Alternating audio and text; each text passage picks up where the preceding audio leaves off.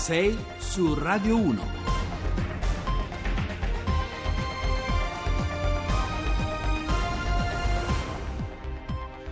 Allora, buongiorno e benvenuti a 6 su Radio 1, la puntata numero 238 del 3 luglio del 2018. Tanti gli argomenti in cantiere. Partiamo dalla crisi tedesca, eh, che è partita da uno scontro sull'attribuzione di quote di migranti e rischia di travolgere la stessa cancelliera Angela Merkel, che sta attraversando il momento di difficoltà più acuto della sua lunghissima carriera. Poi racconteremo della città di Ivrea, divenuta patrimonio dell'UNESCO grazie alle opere fatte rigide dall'industriale illuminato Adriano Olivetti, che non costruì solo una fabbrica all'avanguardia, ma creò cultura del lavoro, che divenne l'altro forza trainante del boom dell'Italia del dopoguerra. Poi dall'architettura di, illuminata di Olivetti passeremo agli ecomostri Punta Perotti e di altri luoghi a Olbia e in Calabria. E il quarto argomento di oggi riguarda i giovani che fuggono dall'Italia per motivi di lavoro e studio. E ultimo, spazio alla politica e commenteremo il decreto Dignità che è stato varato ieri sera dal Consiglio dei Ministri, non senza difficoltà. 6 su Radio 1. Allora, primo ospite di oggi, Edoardo Toniolatti, autore di una newsletter sulle elezioni tedesche, esperto naturalmente di politica tedesca, perché parliamo di crisi in Germania. Buongiorno. Buongiorno, grazie. Buongiorno. Allora, il, una crisi che, come ho già ricordato in apertura, è più profonda di una semplice disputa, mi si passi il termine, sulle quote di migranti da, da ridistribuire dopo i veti imposti da Italia e Malta ai partner nordici dell'Unione Europea. La Germania sta attraversando questa crisi con un duro confronto fra i due partiti cattolici tedeschi, quello della cancelliera Merkel e quello del ministro dell'interno Seehofer. Ne parliamo con eh, appunto Edoardo Toniolatti, giornalista e blogger e, e ovviamente esperto di cose tedesche. Allora, buongiorno, domanda secca subito. Quanto rischia la Merkel in questa crisi? Ma, eh, rischia parecchio anche se in questo momento diciamo, le cose sono un po' in stallo. L'ultimo incontro che c'è stato ieri eh, fra Merkel e Seehofer, preceduto tra l'altro da un incontro dei due con eh, Wolfgang Schäuble, l'ex ministro delle finanze, ora presidente del Bundestag, il Parlamento federale, figura di eh, grande peso e di grande prestigio. Ha, Però molto ehm, leale nei confronti della Merkel. Sì, mm. assolutamente, ma che ha richiamato entrambi i contendenti, diciamo così, a, al famoso senso di responsabilità, diciamo, per evitare la caduta del governo e un eventuale ritorno alle urne che sarebbe stato catastrofico per tutti essenzialmente. Eh, diciamo che questo incontro ha eh, messo un po' le cose in stallo. Seehofer ha ritirato le sue le dimissioni che aveva minacciato sia dalla guida del partito, della CSU, che dal Ministero degli Interni, perché si è eh, definito soddisfatto dal compromesso che è stato raggiunto in tarda serata appunto da questo incontro con la cancelliera e che però è solo una, dire, una pace momentanea evidentemente perché il, il, fulcro centrale riguarda il, il, tema su cui i due stanno dibattendo da mesi, cioè i cosiddetti eh, secondary movements, cioè il eh, rimpatri e i respingimenti dei migranti e dei rifugiati che eh, sono già stati registrati, hanno già fatto domanda eh, di asilo in un altro paese europeo. Come, per, giusto per fare breve, un brevissimo riassunto, certo. me, Seehofer intendeva iniziare già azioni unilaterali da parte tedesca per il respingimento ai confini di questi rifugiati e di questi migranti, mentre Merkel si è sempre opposta scegliendo e preferendo una soluzione a livello europeo, a livello complessivo. Ecco, ma adesso eh, Repubblica oggi in prima pagina dice accordo in Germania, la pace Merkel-Söfer uh-huh. non piacerà a Roma. Allora, che Europa sta venendo fuori da questo scontro? Beh, da certi punti di vista è un'Europa sempre più eh, spezzettata, sempre più isolata, un'Europa di accordi bilaterali invece che di soluzioni complessive. Il famoso vertice del, dei giorni scorsi che è stato definito un po' una vittoria, una sconfitta, non si capisce bene cosa, ma in realtà è probabilmente una, un'operazione di maquillage entro certi, certi, certi limiti, ha visto un, un, un gran numero di accordi bilaterali da parte della Germania con singoli paesi il problema è come questi poi entreranno effettivamente in effetto, soprattutto con quello che è risultato il paese, come dire, cruciale eh, dall'incontro di ieri sera, cioè l'Austria. Sì. Infatti la soluzione che è venuta fuori ieri sera è questa costruzione di centri di accoglienza in cui i rifugiati possano essere raccolti e le loro pratiche esaminate molto in fretta al confine con l'Austria ed essere rimandati quindi immediatamente in caso appunto risultino iscritti o registrati altrove in Austria, ma tutto questo previo un accordo con l'Austria stessa che deve essere ancora formalizzato nei dettagli e eh, ovviamente vista la, il, il, il governo, la posizione del governo austriaco e del cancelliere Kurz, è difficile che questo tipo di soluzione sul, sul lungo termine abbia un, dire, una, un risultato diciamo così, positivo e per la Germania e per l'Italia e per l'Europa tutta. Ecco. Eh, dunque proprio di questo volevo, volevo, arrivare. La crisi tedesca dunque che riflessi avrà poi su di noi, sull'Italia? Beh, da un, certo, da un lato eh, sicuramente mantiene molto alto il, l'attenzione e la tensione su un tema come quello dell'immigrazione, quello del, del, dei rifugiati che in Italia è sempre estremamente caldo, nonostante i numeri siano effettivamente non giustifichino questo tipo di, di tensione eh, nel, nell'opinione pubblica, nel dibattito pubblico, però l'impressione ovviamente è che se un tema del genere ha talmente rilevanza da addirittura far mettere in rischio e far cadere il governo tedesco, che è come dire sinonimo, tradizionalmente sinonimo della stabilità, vuol dire che il tema c'è, il tema è rilevante e dobbiamo agire. Evidentemente se i tedeschi agiscono unilateralmente, immagino che il pensiero sarà tutti i paesi devono iniziare a, a agire per conto loro per trovare una propria soluzione, invece di tentare di indirizzare la questione a livello sempre più coordinato e sempre più europeo. Non c'è il rischio, mi scusi Tonio Latti, ma che la Merkel abbia fatto in qualche maniera il suo tempo, in fondo è cancelliera da, da, da un numero incredibile di anni Beh, questa sono, donna. Sono 13 anni praticamente eh. che ha potere in Germania. Beh, già prima del, del, del, voto di settembre nessuno si aspettava che eh, Merkel eh, vincesse in, in, questi termini, che riuscisse a, a avere questo tipo di supporto. Poco prima del voto è riuscita a invertire la tendenza con delle elezioni locali in cui il suo partito è andato molto forte, ma ricordiamo tutti che appena fu annunciata la candidatura del suo avversario, il socialdemocratico Martin Schulz, tutti ormai erano convinti che Schulz avrebbe, se non, non dico vinto molto facilmente, ma avrebbe avuto ottime possibilità, invece poi è andata come è andata.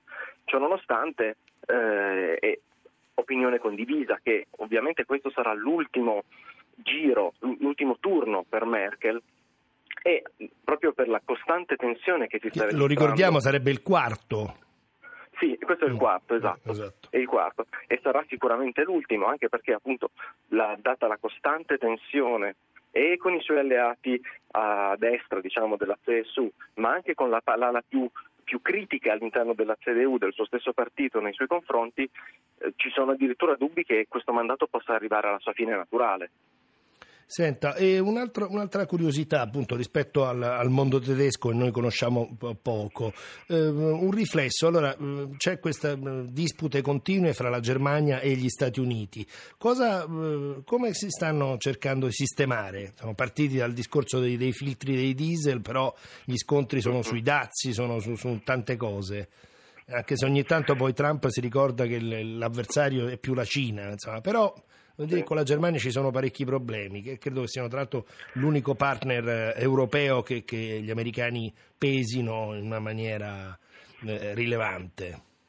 Tradizionalmente sì, tradizionalmente è sempre stato così, però bisogna, contare, bisogna mettere nel calcolo due fattori. Il primo, che appunto citava, è la questione dei, dei diesel. Non bisogna dimenticare che tutto lo scandalo dei diesel truccati, dei software truccati, è esploso in realtà negli Stati Uniti ed è stato poi eh, si è diffuso poi in Europa, la prima agenzia di controllo che ha individuato il problema era americana. Quindi eh, come dire, è americana la, so, la, la, la, fonte del problema principale, della, del dramma principale dell'industria automobilistica tedesca di questi anni, che sta davvero mettendo, se non in ginocchio, molto in crisi un settore industriale produttivo che è eh, nel, nell'immaginario comune è insomma, sinonimo di Germania come quello automobilistico. Appunto. Certo. Dall'altro lato eh, non dobbiamo dimenticare Trump certo. eh, e, e, le sue e politiche. Eh, ma di questo esatto. ne, ne, riparleremo con Edoardo Toniolatti, che io ringrazio, giornalista e blogger e ovviamente esperto di cose tedesche. Allora, siamo tornati in Italia da, dalla Germania per commentare la nomina della città di Ivrea a 54 sito patrimonio dell'umanità dell'UNESCO presente sul nostro territorio nazionale. Questo ci permette di mantenere il primato mondiale, seconda è la Cina con 52 siti patrimonio dell'umanità, terza la Spagna con 47. La motivazione per Ivrea è città industriale del XX secolo. La decisione è stata presa nel Bahrain riunione, nell'annuale scusate, riunione del World Heritage Committee dell'UNESCO che ha consegnato ai colori italiani anche un'altra concreta speranza per il 2019 di avere con un altro prossimo sito italiano, sarebbe il 55esimo, che sarebbero le colline del Prosecco di Conegliano e Valdobbiadene in Veneto. Ma torniamo a Ivrea per raccontare che l'artefice di Ivrea città industriale è stato uno solo, Adriano Olivetti, l'industriale che non creò solo una fabbrica ma una vera e propria cultura del lavoro che ha insegnato in anticipo sui campus delle grandi aziende della Silicon Valley come si poteva coniugare il lavoro in fabbrica mantenendo alta la dignità del lavoratore. Ne parliamo con Beniamino De Liguori Carino, segretario generale della Fondazione Adriano Olivetti. Buongiorno. Buongiorno, buongiorno. Allora, cosa portò Olivetti a Ivrea come patrimonio immobiliare e culturale e come e con chi creò la sua fabbrica all'avanguardia? Eh, anzitutto mi lasci dire che il processo che ha portato al riconoscimento oh, della città industriale di Ivrea come eh, sito UNESCO e patrimonio dell'umanità ieri in Bahrain è un, un, processo molto lungo che è durato all'incirca dieci anni e che oltre alla Fondazione Adriano Olivetti ha coinvolto ovviamente il Comune di Ivrea e eh, le altre istituzioni eh, regionali, locali, la Torino Città Metropolitana, la Regione Piemonte, la Fondazione Guelpa e appunto il Comune di Ivrea e eh, riconosce eh, un, un primato da Adriano Olivetti, quello ovvero di aver posto al centro della sua riflessione sul lavoro la persona e di averlo fatto attraverso una serie di strumenti altamente innovativi per l'epoca, sia dal punto di vista dell'organizzazione sociale e culturale della fabbrica, ma anche dal punto sì, di vista... Sì, perché lo ricordiamo, tutto questo Olivetti l'ha fatto 60 anni fa. Sì, sì, tra il, diciamo, il, tra il, 1930 e il 1960 si colloca eh, la costruzione eh, degli edifici industriali che sono oh, rientrati nella cosiddetta core zone eh, della candidatura del sito eh, UNESCO, ma che rappresentano di fatto le architetture industriali olivettiane solo la parte diciamo, visibile di un sistema eh, di valori e di relazioni sociali all'interno del lavoro eh, che è stato riconosciuto come un valore immateriale materiale di, uh, di grandissima rilevanza per la contemporaneità. E questo dimostra dire, quanto la storia di Adriano Olivetti di fatto, sebbene si sia conclusa, almeno dal punto di vista biografico, della vita di Olivetti, che è morto improvvisamente nel 1960, eh, dimostra che, non, dire, che, è una storia che guarda al futuro e non al passato e questo è un tema sul quale eh, attorno al quale è stata costruita anche diciamo, la parte valoriale eh, della, della, candidatura della, della, città industriale a sito UNESCO e patrimonio dell'umanità, è un tema attorno al quale anche la Fondazione ha lavorato a lungo eh, intorno a questi anni anni nella convinzione che parlare di Olivetti oggi eh, non sia un tentativo, diciamo, per quanto eccellente, di archeologia industriale, di archeologia eh, valoriale, ma sia eh, di fatto parlare della contemporaneità, parlare del nostro presente, forse parlare anche del nostro futuro.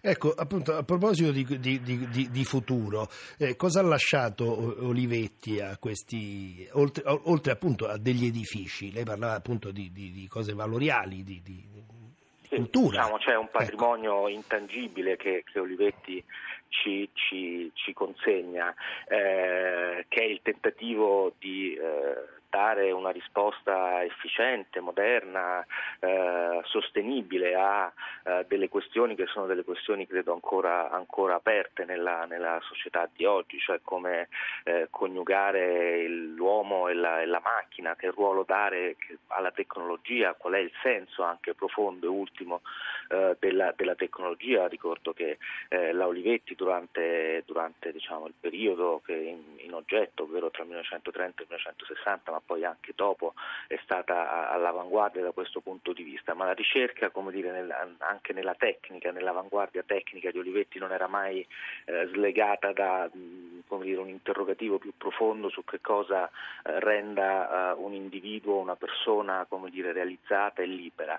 E, e, e quindi a questa ricerca tecnica si è sempre affiancata una, uh, una, una il tentativo appunto di dare, di dare, una risposta alle domande profonde, come dire, senza luogo e senza tempo dell'uomo, certo. dicevo eh, appunto come, come eh, dare al progresso tecnologico un senso, uh, un senso che non fosse di, di dominio no? della certo. macchina certo. sull'uomo, ma, ma di, di, integrazione eh, virtuosa in questo senso e questo come dire, poi ha toccato anche la riflessione sul territorio, sulla città, per cui eh, il rapporto ecco, fra, fra Olivetti. Sì, su, su, questo appunto volevo, volevo insistere. Prima abbiamo sentito la canzone Power of Love, che era la colonna sonora di Ritorno al futuro. A proposito di Ritorno al futuro, che ricasco avrà questo premio, questo riconoscimento del sito per la città di Ivrea?